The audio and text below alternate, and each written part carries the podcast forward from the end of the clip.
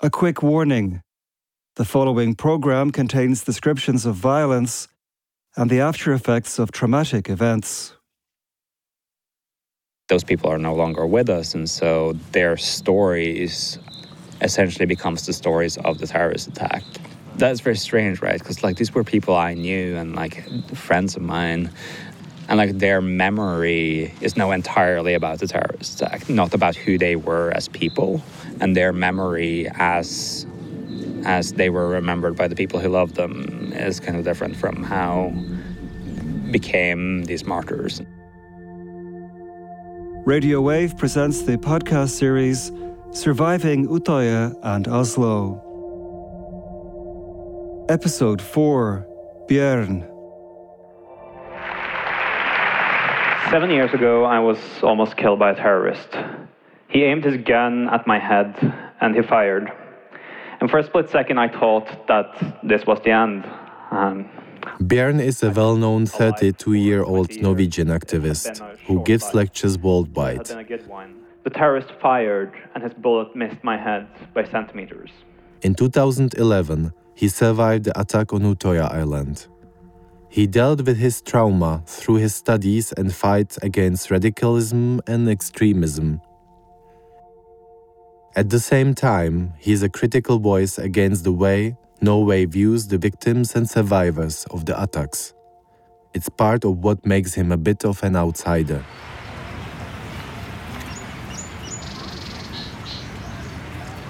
It's a hot June evening. We meet in one of the parks in central Oslo. Bjørn is in Norway for a few days for work, but he lives in Sweden now, in a log cabin at an undisclosed location. His work makes him a potential target for various radicals. In what ways was the trial with the attacker important for him? Why does he feel misunderstood in Norway? Is it possible to transform one's trauma into something positive for society? Bjørn speaks about all this and more in episode 4 of the podcast series Surviving Utøya and Oslo.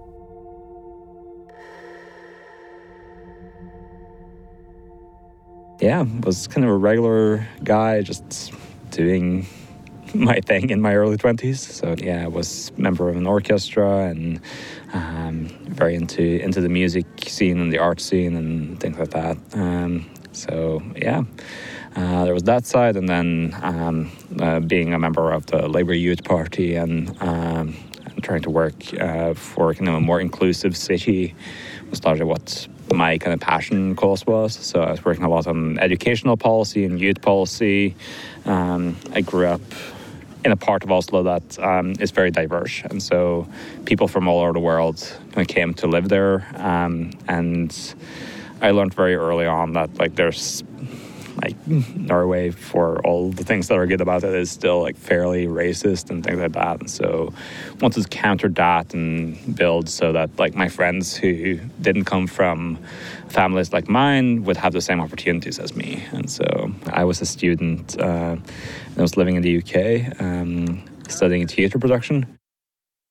Uh, summer of 2011, I was back uh, on, on summer holidays. Um, uh, but then my friends started posting on Facebook about like how uh, they were enjoying themselves uh, out at, at the summer camp, and I decided to like head out on Thursday evening, the, the 21st of July, um, and then yeah, I went out there to um, just be with friends and enjoy summer for the weekend. So I remember like the getting up late because I was up late the night before. Um, like we went into like political discussions um, on educational policy, and and then we were told about the explosion in Oslo. We didn't know yet uh, what that was, um, but we just knew that there had been a blast, um, and um, we started trying to figure out like whether our friends in Oslo were safe, whether our families were safe. Um, we started hearing like popping sounds, uh, and then um, I realized that there was shooting happening uh, on the island. And uh, yeah, I ended up uh, hiding in the woods and uh, picking up some child who I hid with, and like making sure that like as many people as possible were as safe as possible in a situation where like safety was impossible. Ended up kind of having to flee and um, kind of very close to getting shot myself uh, towards the end of of the attack um, before Breivik was arrested. So. Um, eventually we got over uh, to the shore and uh, were taken to like a hotel nearby that had been set up as like a, a, a emergency center and um, i remember kind of the evening there as well of just um, everyone trying to figure out where everyone else was a lot of people ended up in hospitals of course and like a lot of people ended up there and like we were trying to figure out like who's alive and who's dead and it took a week before we had clarity on that um, because um, like everyone were dispersed um, across multiple hospitals and things like that. Uh, but also like families started coming in there, uh, parents started looking for their kids. Um, and I just remember like the eyes of some of the parents who uh, didn't find their kids there.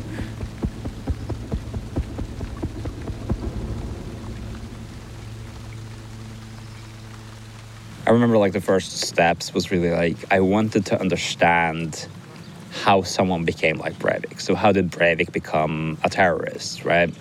Uh, and I started like looking and reading the manifesto and like trying to understand like what was the reasoning of this guy, um, and then went to the trial and tried to listen to what he had to say and like tried to from like an intellectual perspective understand this and surprise surprise none of it really makes like sense. um, so I started uh, working with uh, documentary filmmakers in particular, um, and traveling around the world uh, and meeting with former extremists, so people who had uh, kind of been on the path towards becoming like Breivik, and who had left that path. And so um, I started learning about their life journeys, if you like, so like how how they became dragged into these movements and also how they had left them.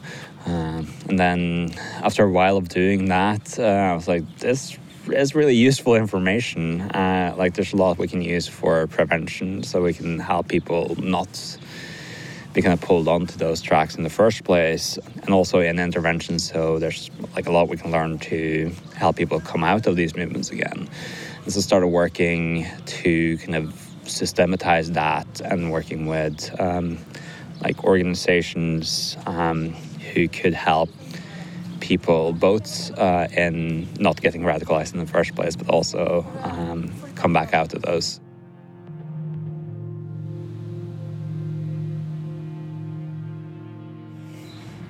How was it for you to be at the trial? Quite close after it all. Yeah, it was like about a year after. Um, it was challenging, right? Um, like before the trial started, there was a couple of like uh, imprisonment hearings. Um, it was very hard. Like the first time I was in the same room with Breivik after after the attack, because I was like scared of what that would do to me, and then I realized pretty quickly that it did nothing to me. Uh, like this was a guy, like a normal human being. Uh, he didn't have any like power to hurt me. Um, and he had been like written about in the media as like this devilish figure, right? Like kind of more than human in some sort of way. And my realization was very much that like this is kind of a loser. And so um, I think that was like healing in itself.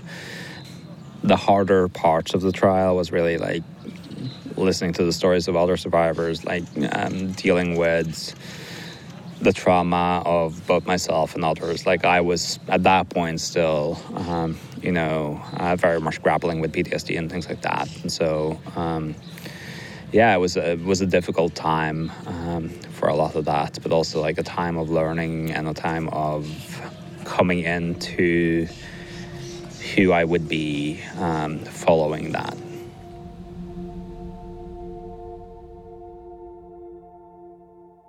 You said you try to get back to life as fast as possible. Yeah. Is something like that really possible? I mean, it's that's a strange question, right? Like, no is, is the answer. Obviously, like you can't make what happened and happen in some sort of way, and and so like you have to adopt your life to that. Um, and like my question was actually more like, how do we take what happened and like try to do good things uh, rooted in that? And so that's been the driving force for me since, right?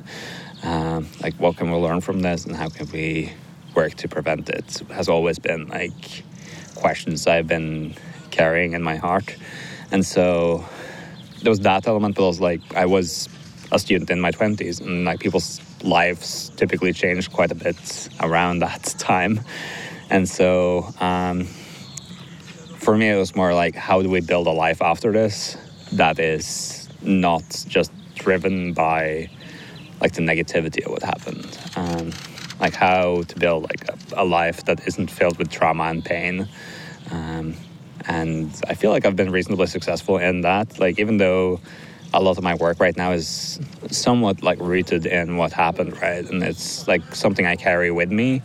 Um, it's still like something I feel in control of and like feel that um, like I have a healthy relationship to, um, and so it's not like um, it's not controlling me as much as like I'm taking that and I'm building from there uh, to this new life after what happened. So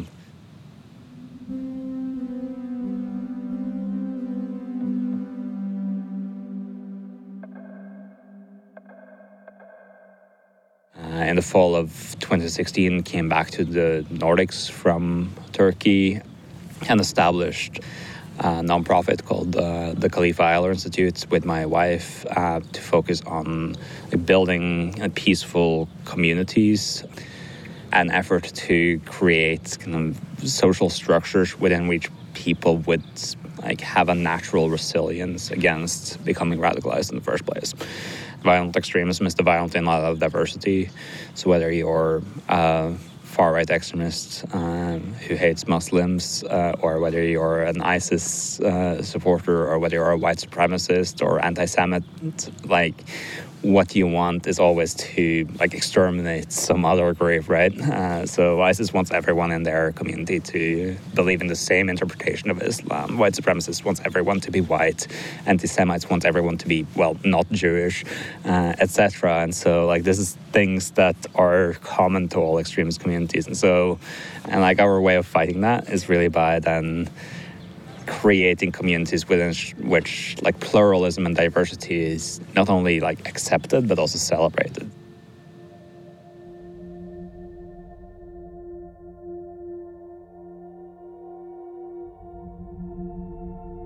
Did you feel understood after you came back? Like, I mean, to your community, to your family, to your friends?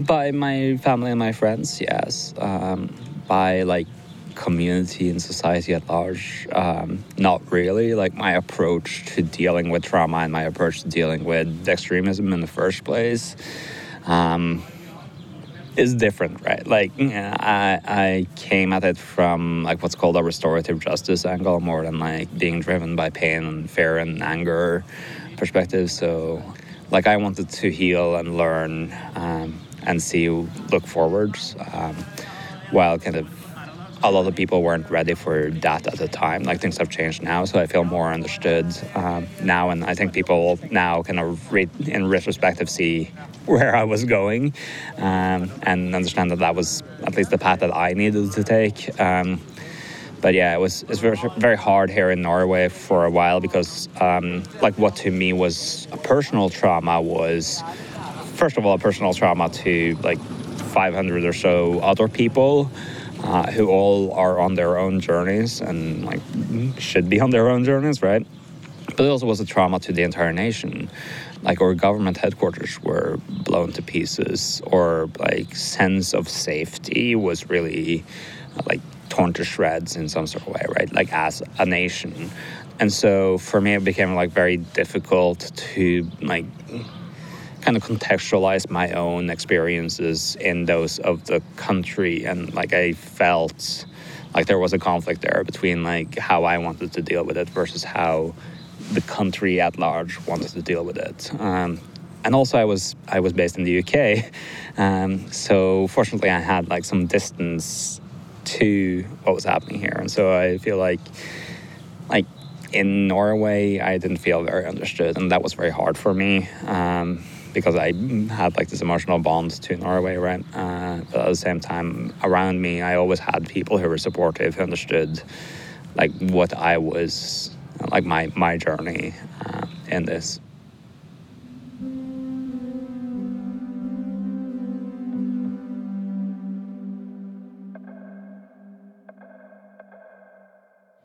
Did you anytime try to disconnect from being the survivor? I mean, in the public way?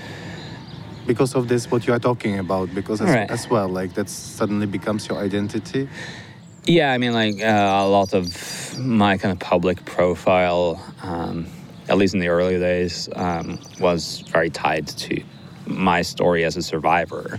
And for me, at some point, it became like very important to also talk as an expert. Like, um, like I've done my work, my research, uh, my my due diligence when it comes to like extremism. I have like a background now as a social scientist. I've been leading organizations, running like work in this space for a decade. Like my expertise in counter extremism, counter terrorism does not come from being a survivor of an attack. It comes from like all of those years of work. And so, um, yeah, sometimes for me it's been important to like distinguish between the two, right? Like my story as a survivor is like one element, but that was just like one afternoon of my life. Um, and my life is so much more than that. Um, and sometimes I feel like that's been kind of forgotten in the public narrative, right? Um, so like how I got here wasn't just by being a survivor; it was also a decade of, of work. How did you manage to heal that PTSD? therapy and time like really piece by piece like trying to build a good life and making sure that i'm safe and feeling safe and you know um, working a lot on just myself uh, Which can be hard to yeah. feeling safe, considering what kind of work you do. Yeah, I mean, there's situations where I feel less than safe, but like now I'm in control of like when I am in those situations, right? And so um, at least there's at, at a base level a sense of safety, and then like from there we can work. But like um, just realizing that not every situation is going to be like threatening to your life like requires quite a lot of re-education in terms of how your brain functions. Because when you're exposed to a trauma like that like it actually rewires how your brain works. The longer traumatic event lasts or like the more repeated it is etc like the more complicated that gets right? So my life is looking pretty good like I work a lot, uh, but I also get to travel a lot and meet uh, some fantastic people. Um, a lot of people sometimes ask, "Aren't you getting depressed from like working on these really challenging topics?" And my answer is usually like, "I'm inspired because I get to work with these people who are tackling these incredibly challenging topics. Like, there's so much goodness in people, and so many people who are doing amazing things to make their communities and their societies better and safer. And so, um, like for me, that's that's the joy that that kind of drives my life now.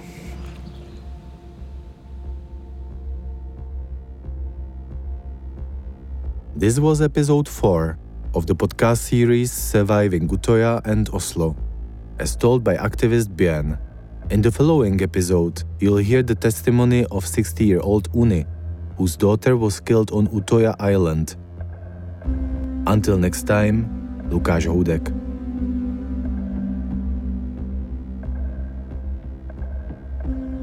Surviving Utoya and Oslo, a podcast about those who lived through the attacks. Listen on wave.cz, the mujRozhlas app, and other audio platforms.